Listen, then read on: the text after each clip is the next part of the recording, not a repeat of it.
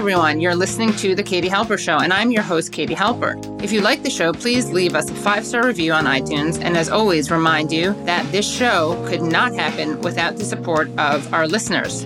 To support the show, visit patreon.com slash The Katie Halper Show, where for just one dollar a month, you can help make the show happen. And for five dollars a month, you'll qualify for great bonus content, including an alternative podcast feed and rarely seen clips that aired on our live shows.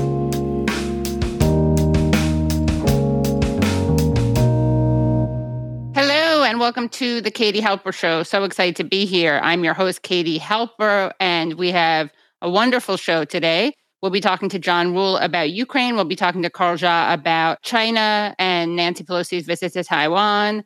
We'll be talking to Matt Hoh with a quick little update about his campaign. And we'll, of course, be going over some stories and headlines and media clips with Leslie Lee.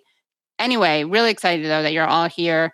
And we're going to bring on my co-pilot, the smooth-voiced Leslie Lee. Leslie, welcome. Hey, Katie. How's it going? Good. You? I'm doing good. I'm doing good. Happy to be here. Great. Happy to have you. You know, Leslie Lee, of course, is the host of the wonderful podcast Struggle Session. He's also the host of the culture show on Callin. And I got some pop culture stuff I'm going to bring up with you, Leslie, which I'm excited to talk about. But first, we're going to get to the news headlines. We're going to get to some media clip. And the first story we're going to bring is actually going to come in the form of an update from friend of the show, Matt Hoh, who is running for Senate in North Carolina, and he tried to get on the ballot as a Green Party nominee, and he had some troubles. So he's going to tell us what was happening and what has just happened. And this is, of course, one of the examples of the Katie Halper Show bump. Yeah, the Katie Halper Show bump has has struck again. Always. Some good news. Yes, Matthew, welcome. Hey, Katie. Hey, Leslie. Good to see you. I am incredibly grateful for the Katie Halper bump. I mean, that is just—I wasn't expecting it, and man, it hit me like a truck. What a great thing. You're welcome, everyone.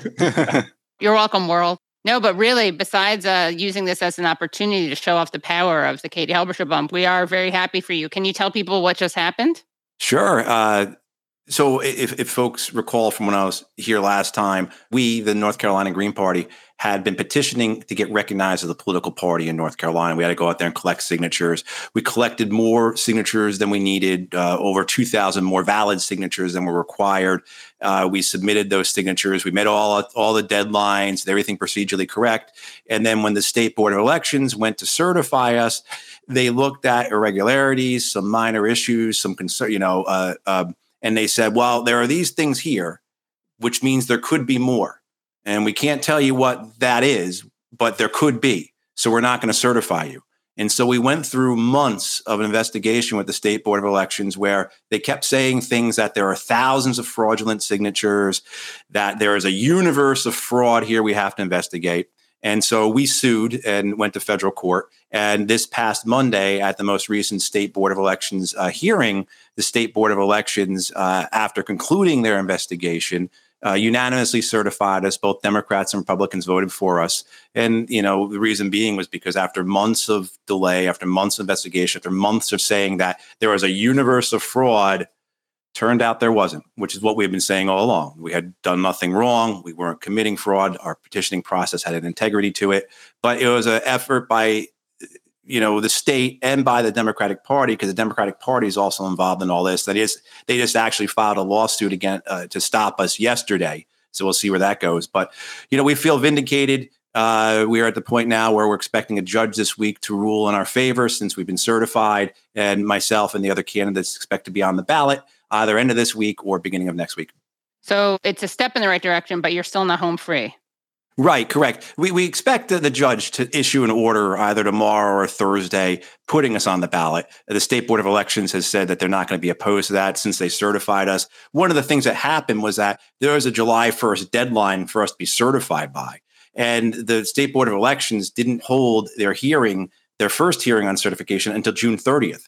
And even if we had been certified on June thirtieth, we had a host of other things we had to do, like hold a nominating convention, have our people register as Greens, candidates had to go and file. All that would have had to be done in less than twenty-four hours. So it was apparent that they were never going to certify us and that this months-long process was really just an attempt to delay us, hopefully back it up far enough that Uh, you know, the big deadline is the ballot printing deadline, which is, I believe, August twelfth. So that was the hope. I feel like we've beaten one Goliath here, and now we have another Goliath in the form of the Democratic Party, and we'll see what they do with their vast resources. Like we said, we've been told they filed suit. We'll see where that goes. So we are vindicated. It's a good win. We expect more wins to come, but it's still a battle. Great. And before you leave, I just wanted to ask you, as a former Marine, if you had any thoughts, as an anti-war veteran, if you had any thoughts on Nancy Pelosi's trip to China? Oh, it's madness. It's absolute madness. It, it's the the arrogance of power. Gosh, I, I'd be here all night talking about this if you want me to. Now I'm going to try and walk my dogs after getting all spun up like this. This idea that we can continue pushing people, that we can continue pushing, whether it's Russia, whether it is China, whether it's it's the Venezuelans, Iranians, and that there will be no harm, that there will be no blowback, or that the harm will be limited to Ukrainians or Yemenis. Right. That's where the Americans are is just uh, it's incredibly dangerous. It, it, it's historically uh, uh, uh, uh, bankrupt, you know, and and it's and, you know, it's despicable because the endangerment. Look, for twenty-five years, the United States has been told by the Chinese, stop sending your aircraft carriers up to our coasts and humiliating humiliating us. I mean, at some point, they are going to push back. And this is not, and in our in our inane media political structure we have here in this country, if you say something like that, you're automatically, uh, you know, I'm, I'm a member of the Chinese Communist Party for understanding how another nation might act or react or trying to interpret their actions and words in a way that actually can be utilized to adjust to some form of real policy that won't be a unmitigated disaster like the decades of war we've had. So, you know, Pelosi's Pelosi visiting there. I don't know why she's going, what the purpose is. Uh, I assume it's got something to do with her crooked husband. I mean, that, that's the, where I'm going to with that, because the Bi- members of the Biden administration are saying, don't go. And so this is just madness. It's incredibly dangerous. And, uh, you know, for the people in D C who want a war, they just might get a war. Well, thank you so much for your thoughts on that. We'll be talking about that more in the second half of the show with Carl Zha, but thank you again, Matthew, so much. And best of luck, and we'll keep updating people. Yeah, yeah. Thank you, guys. You guys have a good night. We'll see you. Have a good dog walk. All right. And make sure you stay tuned because we're going to be talking much more about China and Taiwan and Nancy Pelosi later on in the show. But Leslie, how's your week going? Oh, going good so far, so far. You know, same old, same old. Just enjoying the summer. Watch streaming T V. What you been watching, Katie? I started, okay, I watched two shows. One was not good, but was kind of, I don't want to say addictive, but good enough for me to keep watching, bad enough for me to feel bad about it. And that show is Lincoln Lawyer. Not to be confused with the film with Matthew McConaughey, but it's based on a Michael Connelly book, I guess, a series of books about a certain character. And it was on Netflix. It's okay. I mean, it's not very good, but I had fun watching it. It was kind of corny. But then I started watching another show called Keep Breathing, which was among the top ten Netflix shows about a young woman whose plane crashes. And she's like in the Canadian wilderness. Couldn't watch it. Watched one and a half episodes. Why can't you watch it? It was just boring. Oh, it wasn't the premise. It was. A, you oh, were... no, it wasn't the premise. It was boring. It was a little claustrophobic also, just which is funny. I guess claustrophobia isn't the right word because she's like literally out in the open with no one around. It's the opposite of claustrophobia. And yet still, it's like when you're scarily alone. Maybe isolation. Isolation. Yeah, yeah. So I stopped that and I came across a very good show called You Don't Know Me. It's British and it's based on a book that I now want to read. And it's just it's just very good. It's on B B C and it's on Netflix. I don't know if it's Netflix produced, but it's on Netflix. And T T L D Forever writes in the comments, Katie, how exciting did you expect the show with the plane crash to be? Well, I'll have you know that the movie The Grey was, I thought, very good. With Liam Neeson. Yeah, Con Air. There you go. Exciting uh, movie with a plane crash. Uh, yeah. Was it Flight of the Concorde? Is it is the movie where they have to rebuild the plane? Alive, I never saw, but I'm assuming it has something to it. Yeah, I think a few a few movies with, you know, plane crashes. Yeah, and they have flashbacks. So both actually, both shows, both Keep Breathing, which I don't recommend, has a lot of flashbacks, and You Don't Know Me, which I do recommend, also has a lot of flashbacks. So every show does that now. There, you cannot see a show that tells a story in a linear fashion anymore. And in fact, I'm glad we you mentioned that because the show I watched recently was Rerun the City, which was the new um, David Simon joint after. Oh. The Wire, where he's going back and he's telling, this is a, the true story of the gun trace task force in Baltimore, who were, you know, these really crooked cops who just started robbing drug dealers just straight up. And, you know, people who weren't drug dealers, they would just rob them too. They would just like pretend to seize the money, but they only turn in half the evidence or they keep all of it. They would deal drugs themselves, some of them. Um, and they all like recently went to jail. And this, and like they were all busted like in a post, you know, Freddie Gray, Rough Ride world. So even in the reforms, you know, this, all of this, when the reforms were supposed to be happening and all the police were, you know, complaining about how they couldn't do their job anymore. And the show's about a lot about this.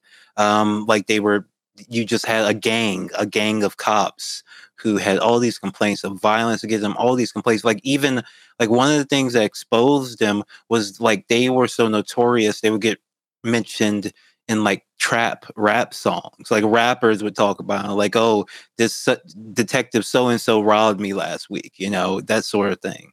You know, you've made it.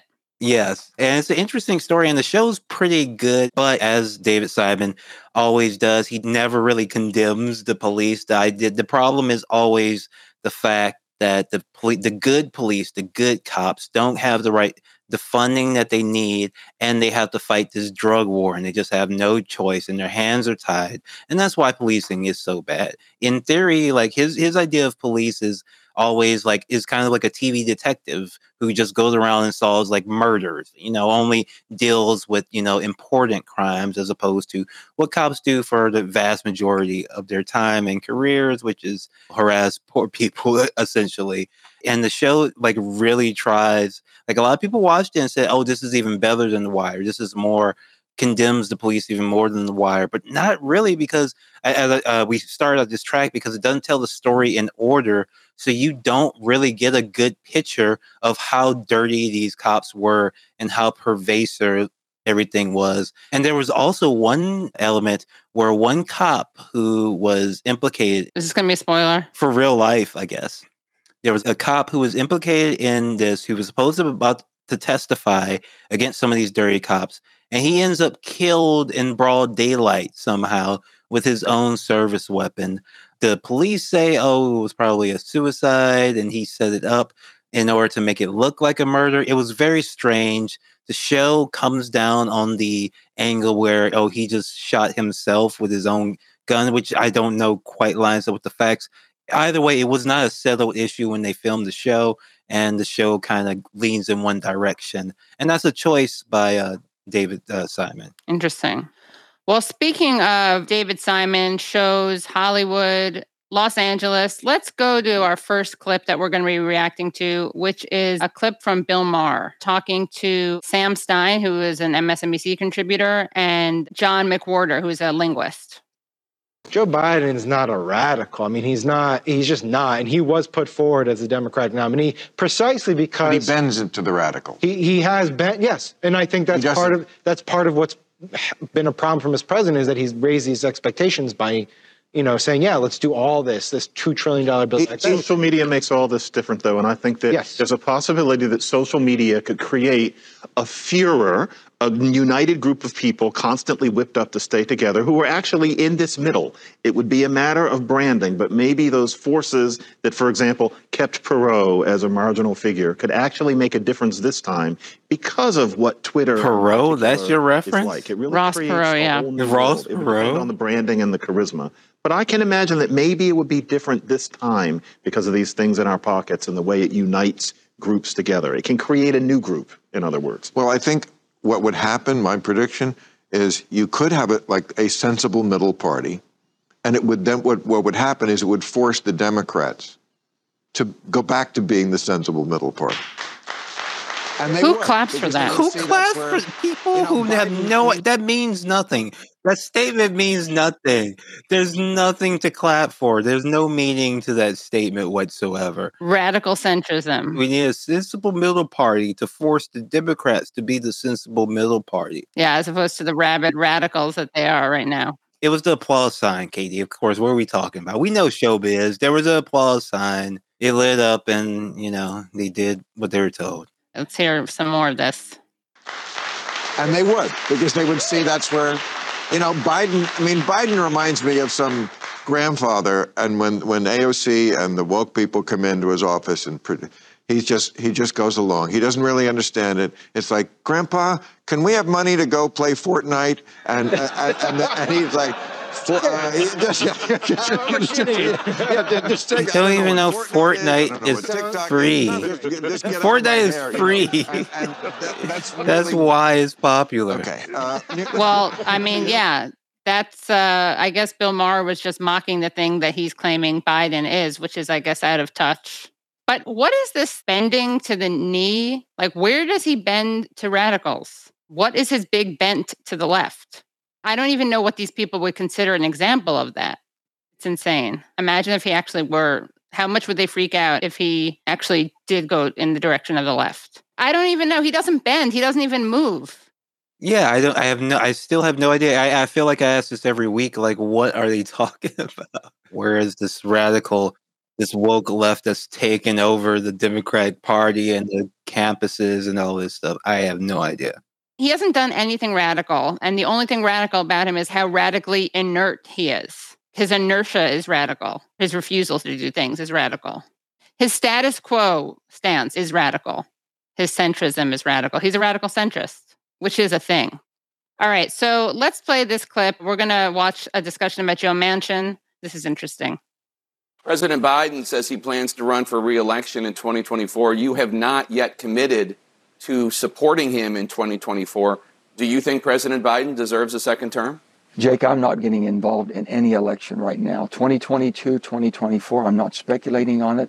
President Biden is my president right now. I'm going to work with him and his administration to the best of my ability to help the people in my state of West Virginia and this country. And we have agreements, we have respectful agreements, but we respect each other and we work through them. So this is what people are upset about. Everything's about the next election. This is about today's inflation rates that's killing people. We have got to get the inflation rate down. We have got to have an energy policy that works for America. And we're not going to raise taxes, but people should be paying their fair share, especially the largest corporations in America that have a billion dollars of value or greater. Can't they pay at least fifteen percent so that we can move forward and be the leader of the world and the superpower that we are? So yet another person refuses to endorse Joe Biden. I mean, I, I don't know what to say. I want to make fun of it, but I feel like this is something that Democrats do kind of regularly. Like they did this to Obama too. I feel like if you go back in the archives, and not deliberately like Bernie Sanders did, but if you ask some of the centrist Democrats, if they, they would, you would ask them, are you going to support Obama for re-election? You know, if the heat was on for some reason, they would kind of be like, well, I don't want to talk about the election. You know, I want to talk about this or that, the other. I mean, but this just shows like the Democrats aren't really like a party, like a political party. They're like just some sort of pyramid scheme that everybody's. They're like Amway. Yeah, like Amway. I don't know who the boss of Amway, uh, my boss is going to be in six months. Who cares? I'm about the money. What's funny is that it's happening from both ends, because you have Manchin not committing, and then you have like Cori Bush and A O C not committing. Yes, yes. Now, we have another clip that also relates to Joe Manchin. This, of course, is about Joe Manchin finally making a deal with Senator Chuck Schumer for a climate bill, which is based on lots of terrible things like drilling. No surprise there. It's not actually very good for the environment or the earth. But let's see how people were talking about this on C N N. Senator Navarro, C N N contributor Doctor Abdul El Said, and former senior advisor to Senator Manchin, Jonathan Cott. Welcome to you all. Jonathan, I want to start with you. A lot of folks were taken by surprise that this deal got done at the eleventh hour. Republicans feeling burned. Were you surprised? Did you know this was coming down the pike? I didn't know it was coming, but I was not surprised because I believe Joe Manchin when he said he wasn't walking away. I know his team was working on it the whole week leading up to it. I think it is shocking in D C when something this big doesn't leak out. Um, you have reporters all over the Hill every day, behind every corner, asking questions. So I was a little surprised that it wasn't known, but I wasn't surprised that he kept working on it and got it done. It's just who he is and what he tries to do. Promises made. I mean, Abdul, do progressive Democrats owe Joe Manchin an apology for demonizing him these past few months? Well, no. What? Who asked that? Oh, my God. Oh, my God. Oh, my God. Do they owe him an apology? Because in the eleventh hour, after so many other things have fallen apart and by the wayside, he decided to do one thing you like. Well, don't you owe him an apology? I mean, isn't he proving he's part of the team? That's why it's not a political party of any real meaning or distinction. It's like you can do one thing at the end, after it's already probably too late to do anything about the Democrats' chances at the midterms and kind of turn this ship around. After it's already too late, now you decide to do something and you deserve credit for it. And apologies, according to C N N. Yeah, well, let's keep playing that clip because Abdullah Syed actually lays out exactly why that question is so ridiculous.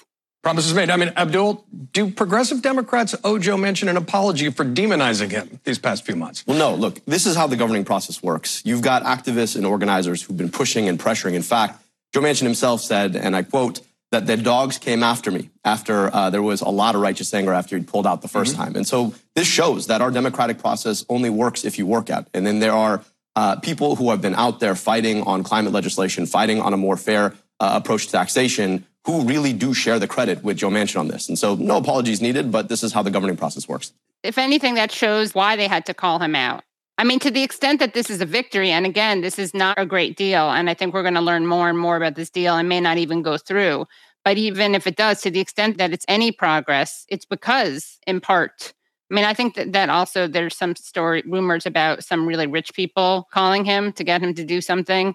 But the idea that the takeaway is to apologize is so absurd. And, you know, there's some weird pathology around Joe Manchin and apology tours that people think he's owed. First of all, Manchin sees himself as a victim, apparently, because he said in an interview that he was ostracized and victimized for nuking Build Back Better. Ostracized and victimized.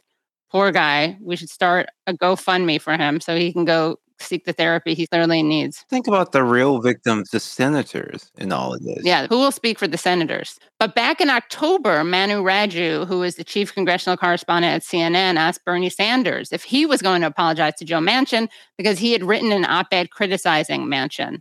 So people are very protective of Joe Manchin. There's a tweet asked if he apologized to Manchin for the op-ed he wrote in West Virginia.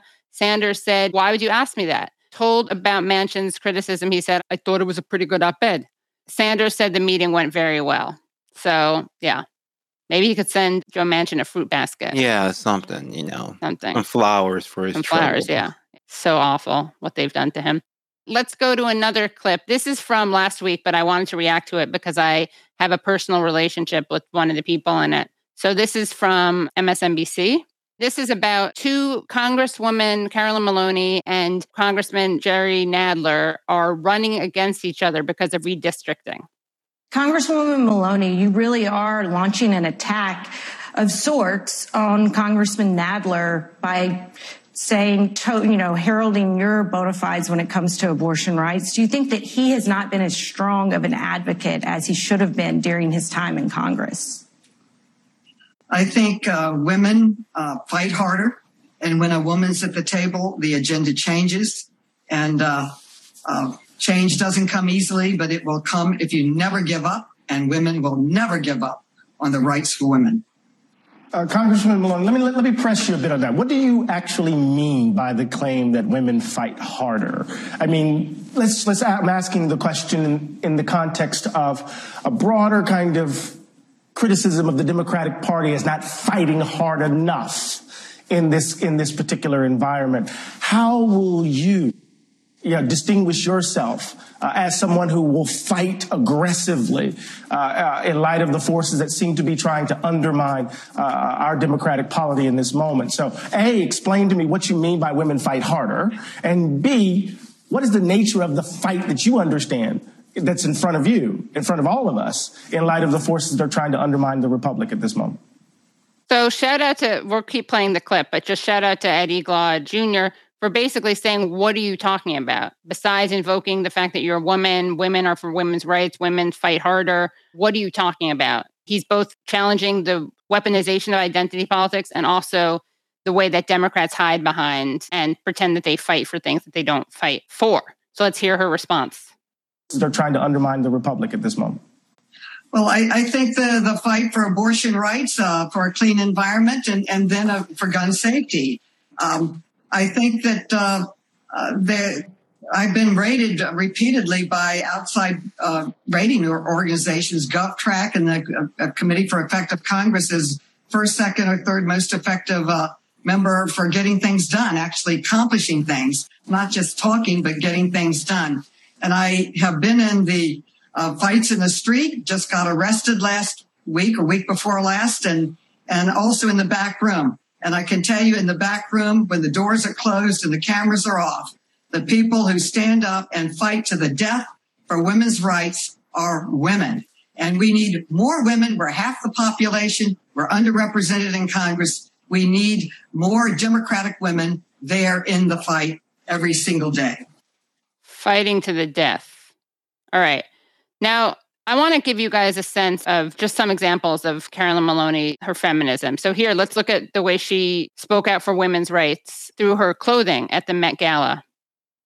So if you could zoom in on that, this is Carolyn Maloney at the Met Gala, and she's wearing an E R A dress, Equal Rights Amendment dress.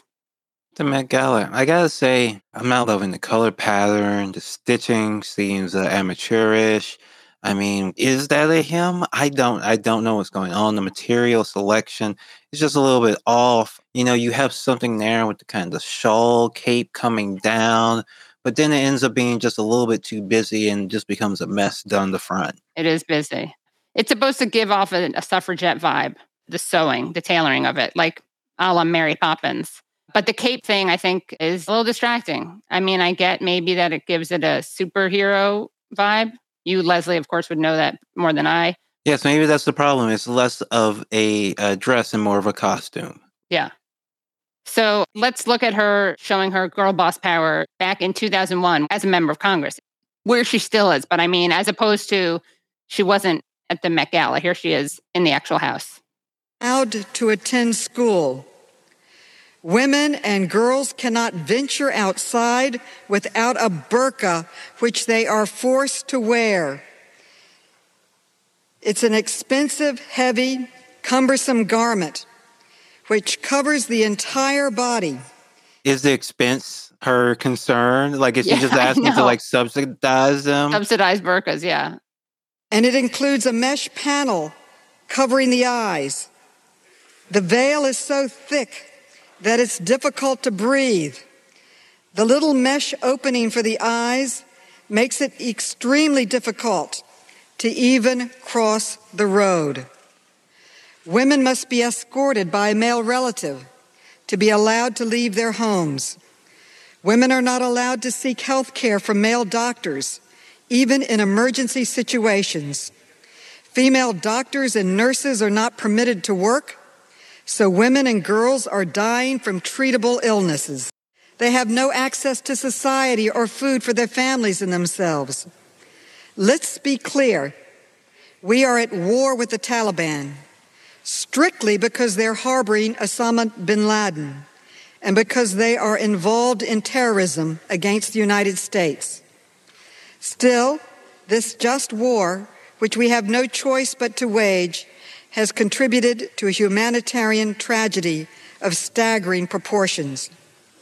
Our commitment to helping the innocent people of Afghanistan must never waver.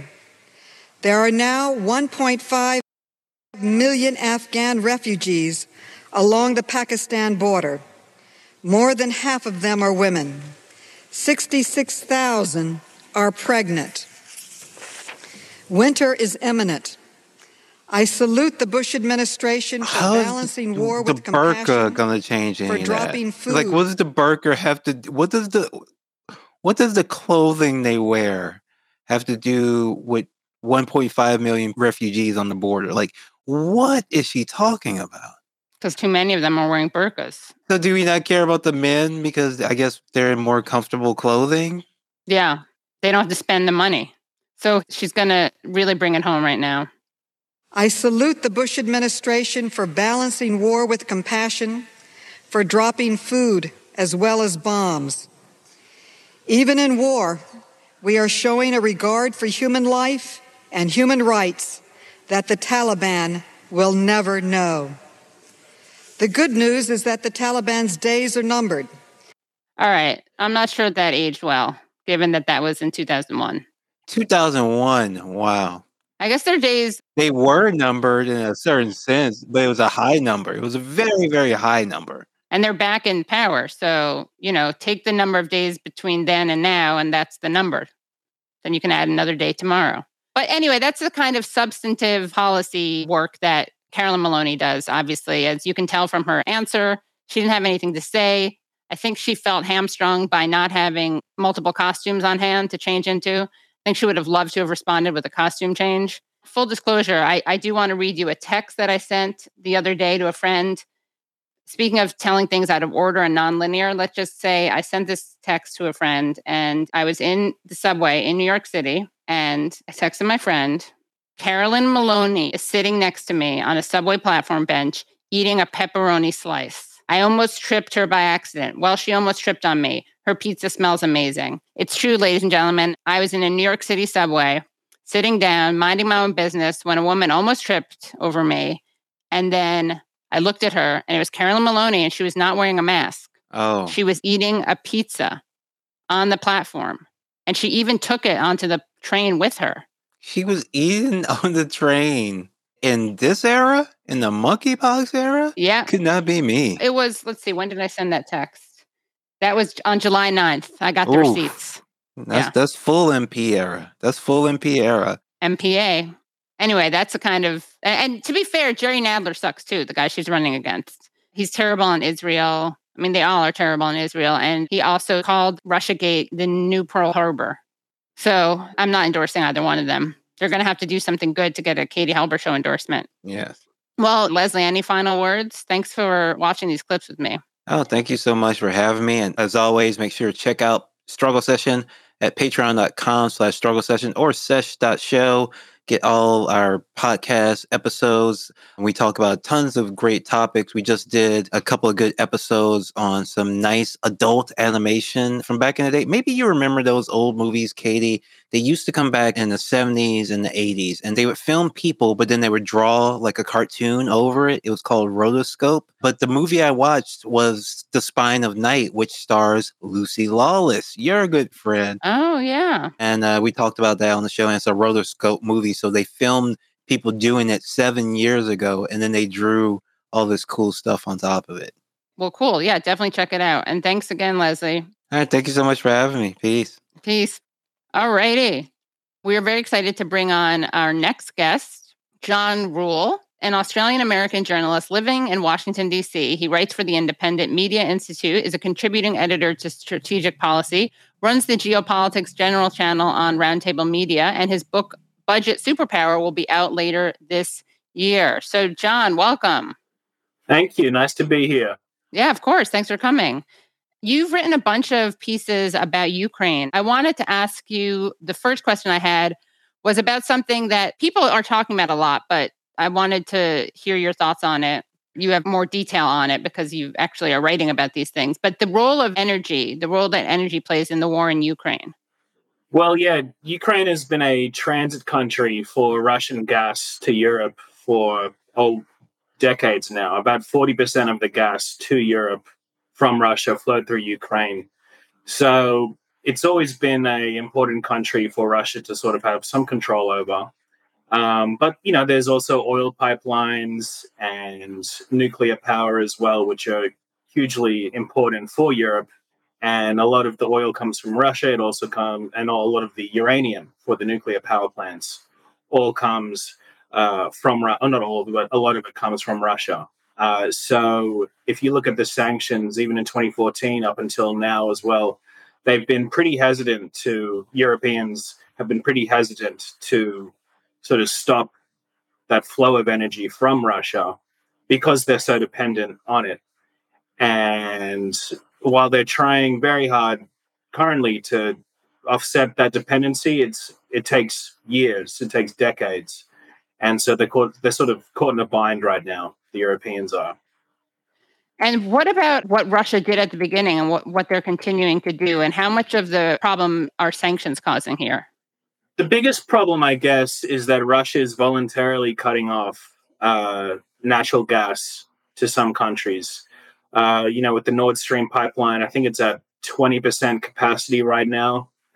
And as winter approaches, that's going to cause a lot of problems, because these are the months where Europeans try to stock up on natural gas, and they're unable to do that. So it's hard to tell exactly what uh, the real consequences will be in a few months, um, because the need isn't spiking just yet. But as it gets colder, people want to heat their homes. They need to use it. I mean, it's not just for heating homes. It's for natural gas I'm talking about. It's not just for heating homes. It's really important in industry and a bunch of other things. So if they run out of supplies, that's going to be a huge, huge uh, consequence for Europe and countries like Germany in particular. And what do you think the media is missing when it talks about this conflict? I guess a lot of it would be the warnings Russia gave about NATO enlargement. A lot of the media seems to be focused on this as just uh, somewhat coming out of the blue. But for years, Russia has been saying that, you know, it regards Ukraine as its own sphere of influence. And while that's not okay, it's still a world power, and it's able to strike as a world power. So the warning signs were all there. And the West sort of walked right into it because they're not expending any physical bodies or anything. They're, they're doing sanctions, you know, there's economic ramifications, but there's no boots on the ground. So for them, they have relatively little skin in the game. And there's also the sense, I feel, that a lot of people know that Ukraine probably won't win, but it's a war that will help bleed Russia out in a sense. And I don't think that's talked about that much. Yeah, to me, that's one of the most disturbing aspects of this, is that everyone is speaking about, you know, the, the U S media and politicians are all talking about how much they care about Ukrainians and Ukrainian civilians. And what's becoming clearer and clearer is that this is a war that is about, as you said, bleeding Russia, but that's literally bleeding Ukrainians. I mean, it's like using them. They're happy to see Russia and Ukraine fight to the last Ukrainian. Yes. Which is something that, again, I don't think the media talks about at all. Yeah. So what kind of interest does the U S have in that? Or do Western powers have in that? Like, why do they want to bleed Russia? Russia would like to have Ukraine as a buffer state at the at the very least, as in it wouldn't be in the E U or NATO. Um, but uh, the U S wants to weaken Russia because it still dominates a lot of Eurasia. And if you weaken it in Ukraine, you might weaken Russia's influence in Belarus and Moldova or Mongolia across Central Asia. And because of that, uh, there's a desire to weaken it in Ukraine. I think there's also uh, a sort of a Cold War mentality that has lasted through the end of the Cold War up until now, that, you know, Russia's this big evil empire, needs to be defeated. Um And so there's a natural sort of zombie-like uh, trance to do that um, in U S foreign policy circles, or some of them. So weakening Russia is just a natural part of all those things. You also write about the food insecurity and how the war in Ukraine is exacerbating that. And before getting into the way that Ukraine's exacerbating it, or the conflict in, in Ukraine is exacerbating that, why do we have food insecurity in the first place in this world? Like, don't we have the means not to have it? We do, but there's a system of cheap food uh, that's been sort of uh, globalized over the past few decades.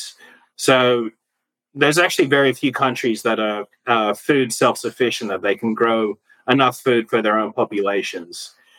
And so you have countries like Ukraine, which are relatively poor in Europe, but they're able to get a huge amount of money by uh, selling food to other countries. Uh, also, the global population has boomed over the last few decades too. And so while food tech, food growing technology has increased as well, uh, it hasn't kept up with population growth in most countries. So it's just one of those things. Not every country is going to be able to afford or be able to grow their own food. And so they rely on other countries to do it, also because it's cheap and they have the means to do it. And that's obviously been thrown on its head now, because Russia and Ukraine are both giant food exporters, And uh, Russia's willing to use that card because it's one of the few cards it has against the West. And so, you know, you have, uh, I forget exactly who said it, but they said food insecurity, one of the Russian officials, food insecurity was something they were going to use against the West because it's one of their few cards they can play. And what do you predict is going to happen in this war? It's very difficult to say. A breakthrough could happen as soon as the West stops supporting Ukraine. What I feel is more likely is that it will die down in intensity, but it'll continue for potentially years.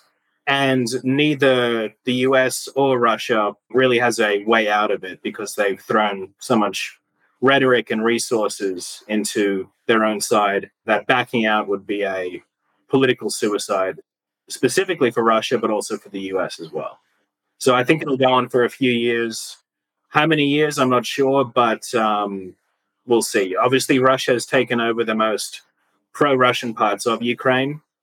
Uh, there's the possibility that it might go all the way to Moldova, which still has a relatively pro-Russian population uh, up until the Moldovan borders.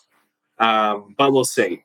But for the most part, I believe it's going to be it'll die down in intensity, but it won't uh, be concluded. And what about the privatization of the conflict in Ukraine? You have an article about that. Can you talk about the presence of private military and security companies? Yeah, so Russia's been using private military companies in Ukraine since twenty fourteen. Um, and they've just, up until the invasion of Ukraine, they played an enormously important role in carrying out Russian military policy.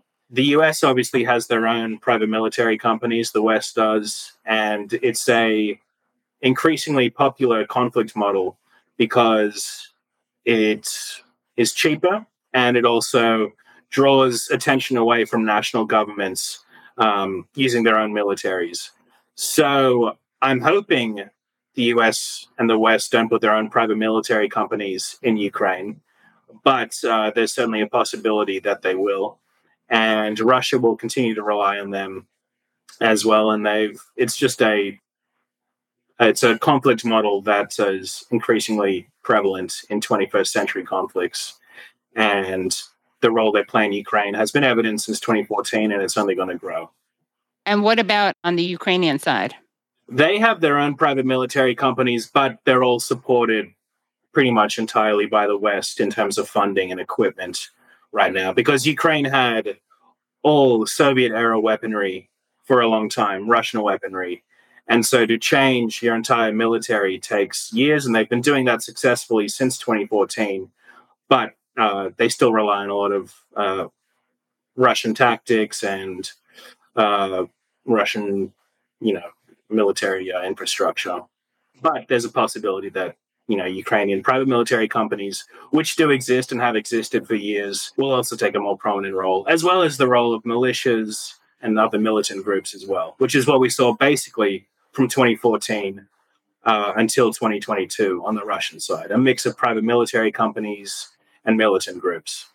But they'll all work together with the Russian government forces now. Someone's asking, what types of operations did these companies carry out? Uh, it depends. There's a company called Wagner, which, uh, you know, had a role in taking Crimea. But a lot of them as well, Wagner is responsible for keeping some of the pro-Russian militant groups in line.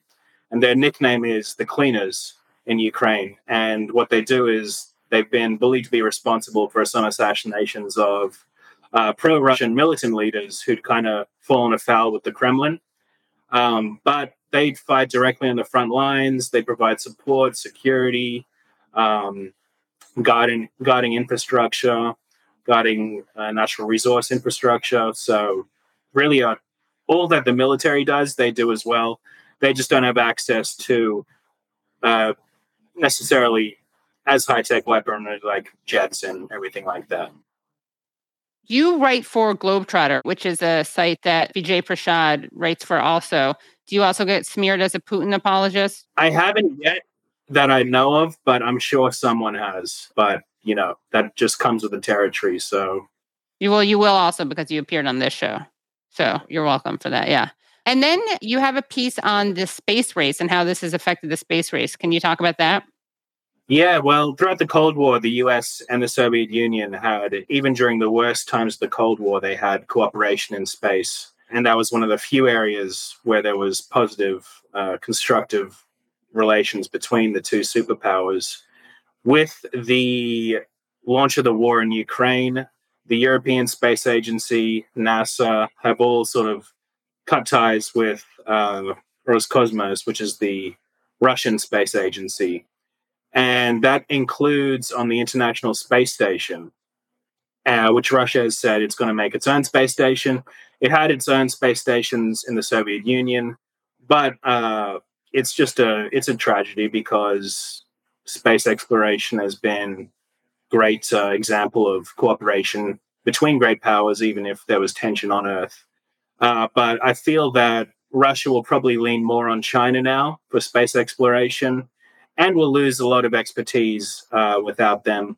And unfortunately, it will likely lead to growing militarization of space, which up until now was sort of subdued by the cooperation between the Russian Space Agency and Western space agencies. Now that that's been severed, I think, unfortunately, we'll see more militarization of space.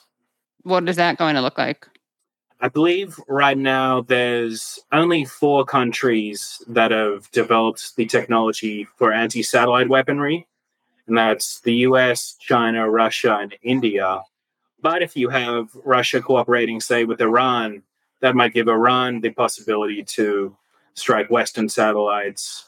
Um, and, you know, there's just an increasingly amount of satellites in orbit, and you might be able to strike private companies or private company satellites or other national satellites. So uh, that'd be the main thing for now, anti-satellite weapons, which could completely upend, you know, communications on Earth. It's kind of scary stuff. Yeah. And what is your book about? My book is called Budget Superpower, and it's how Russia challenged the West with an economy smaller than Texas. And it just goes through...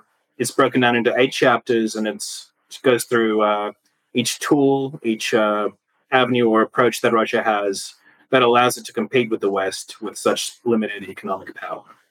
How did they do that? Depends. Uh, the first chapter, I focus on military strength, and I break it down into three parts, which is U S and Russian conflicts in the twenty-first century, and why Russia's, up until Ukraine, have been relatively successful. So that's uh, the two thousand eight Russian-Georgian War, the twenty fourteen military action in Ukraine, and the twenty fifteen intervention in Syria, versus uh, the U S invasion of Afghanistan, Iraq, and in Libya. Uh, the second part, I go through uh, weapons exports, which are huge. Uh, I mean, if you look at China's military strength over the last few decades, part of the reason why it's grown so strong is due to Russian weapons. Um, and that's a, you know, it's an objective of Russia to spread U S forces uh, thinly around the world. And by sending weapons to rogue states or China, it helps uh, spread U S attention militarily around the world. Uh, then military bases, uh, their global global military presence um, around the world. Uh, chapter two, it's intelligence. Chapter three is uh, the Russian world, so influence through Russian minorities, Slavic minorities, and the Russian Orthodox Church. Chapter four goes through media, political influence, and cyber warfare. Chapter five goes through the use of organized crime, militant groups, and private military companies. Uh, chapter six is energy. So mainly oil, natural gas, nuclear power. Chapter seven is uh, its economic power. Even outside of uh, energy, it still has some economic power. And then chapter eight is how it's developed a global strategy to confront the U S um, and how it, how it carries that out. So it's out at the end of twenty twenty-two. I think I've explained it horribly, but I promise it's a, it's a good book and uh, Budget Superpower. You'll have to come back on to talk about it when it's out. Any final words? Any final thoughts? I'm just interested to see what's going to happen with Pelosi in Taiwan right now. I think part of the response of China from this will not only be uh, China increasing its rhetoric and attention against the U S, but it'll result in more support for Russia in Ukraine. And I don't think that's something the U S has prepared for. So we'll see. All right. Well, yeah, we're going to talk about that in our next chunk of the show. So thank you, John, for coming on. No problem. Thank you. Sure. Bye. Okay. So without any further ado, bringing on Carl Zha, who is the host of the Silk and Steel podcast, focusing on China and surrounding regions, history, politics, and culture. Welcome, Carl, making your debut on the Katie Halper Show. Welcome. Hi, Katie. Thank you. Thank you for inviting me. Of course. Yeah. Really excited to have you on. Wanted to just ask you to talk about what's happening right now in China and Taiwan. And before getting into what's happening now with Nancy Pelosi, could you just set up the history and significance of Taiwan? Because I think a lot of people have no idea what it is, where it is, whose it is. I'll try to be brief. So Taiwan was uh, Chinese territory until eighteen ninety-five, when China was defeated by Japan in the First Sino-Japanese War. And uh, after, as a result, China ceded the territory of Taiwan to Japan.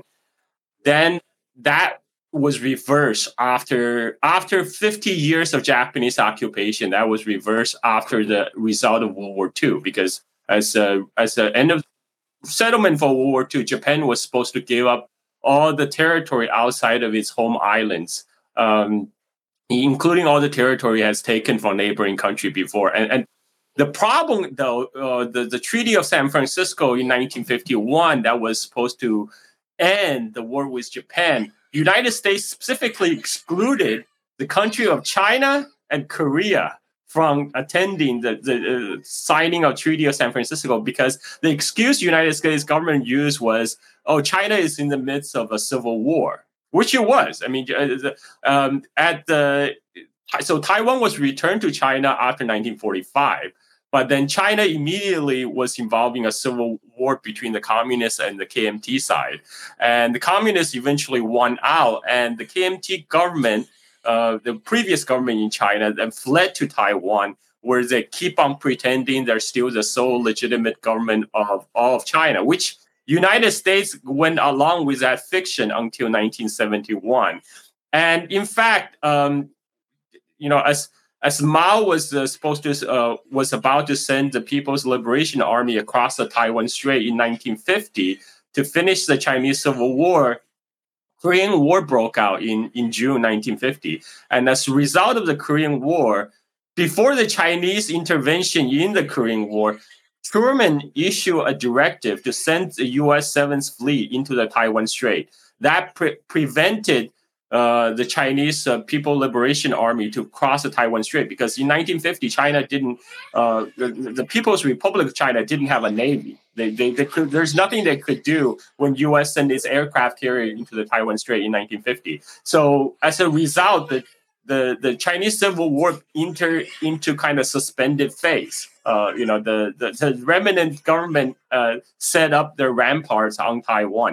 So this is the, the we're, we're dealing with this legacy right now, and and and the U S has always intervened. In fact, right, some people are calling the current crisis the fourth Taiwan Strait crisis, because we already had at least three. And in the first two Taiwan Strait crises in nineteen fifty-four and nineteen fifty-eight, United States government had plans to nuke mainland China. The, the, this was just this just came out like a couple of years ago, um, and and the U S. Because at the time, it looks like uh, mainland China was about to take a couple offshore islands, not even taking Taiwan, just offshore islands about a few kilometers off the coast of mainland China that was held by Taiwan's uh, K M T party. And at that time, United States had a uh, Pentagon has a plan if um, if the P L A does cross uh, to take the Kinmen Islands, for example, they would they would drop nuclear bombs onto mainland China to stop this uh, invasion. Um, but the but Mao never actually sent P L A over, so that.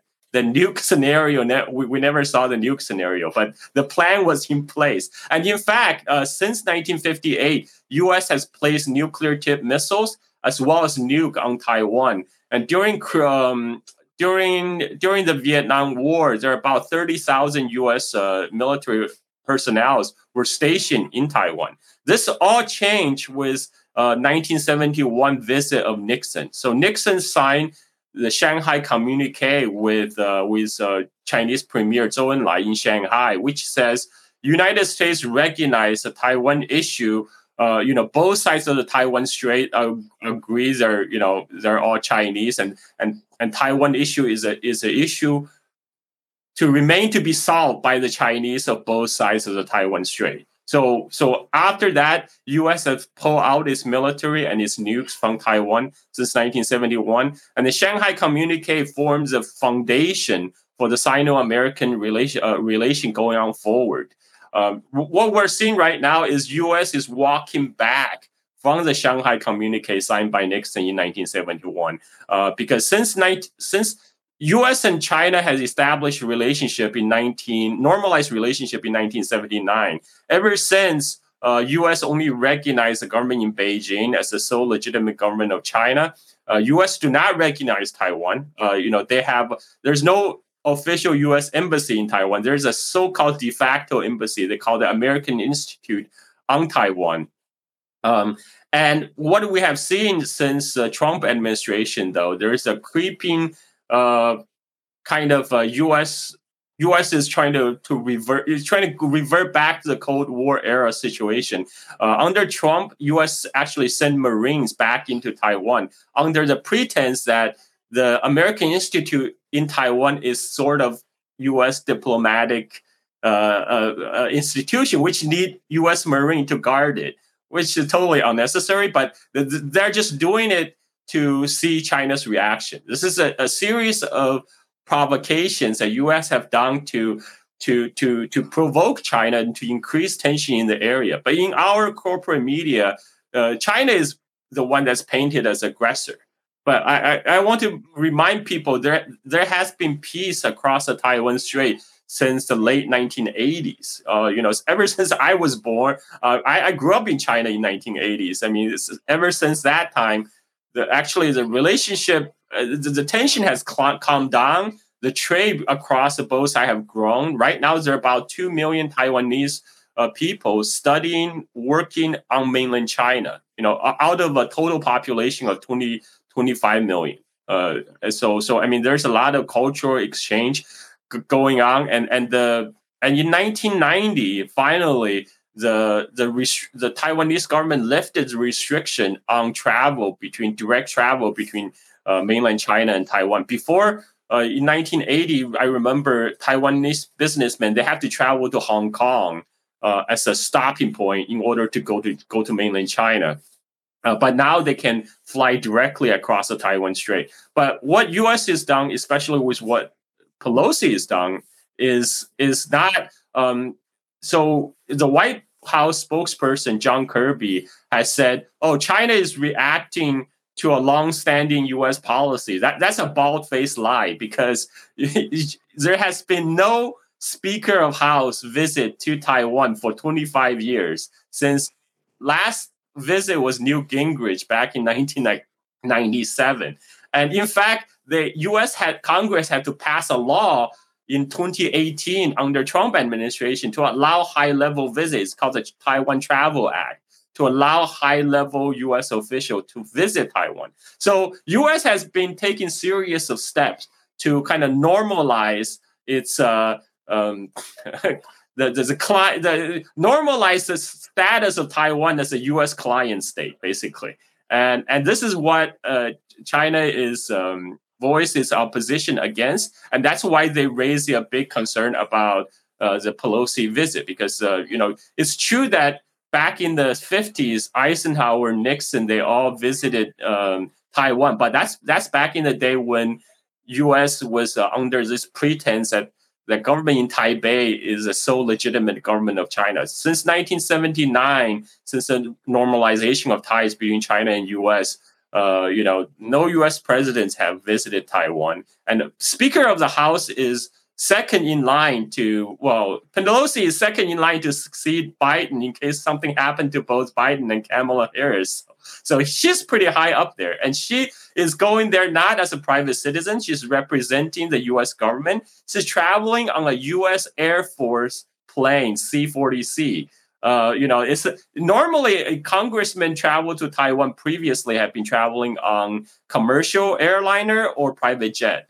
Uh, uh, but but Nancy Pelosi is traveling on a U S Air Force asset. So this is this is quite quite different, and and it's uh it, it's you know on, on a symbolic level at least, and and you know Chinese understood this. Um, you know I don't know how many American audience understood it because we're swamped by. by kind of disinformation and propaganda over here. Yeah, so why do you think Pelosi is doing what she's doing?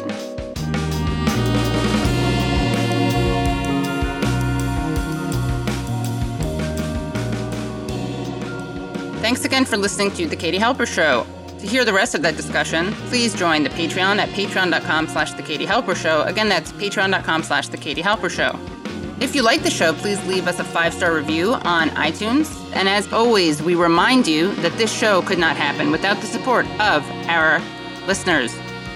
Our show is produced by me, Katie Halper. Brad Bloom is our audio engineer and an associate producer on the show. And our theme song is by the band Cordova. See you next time.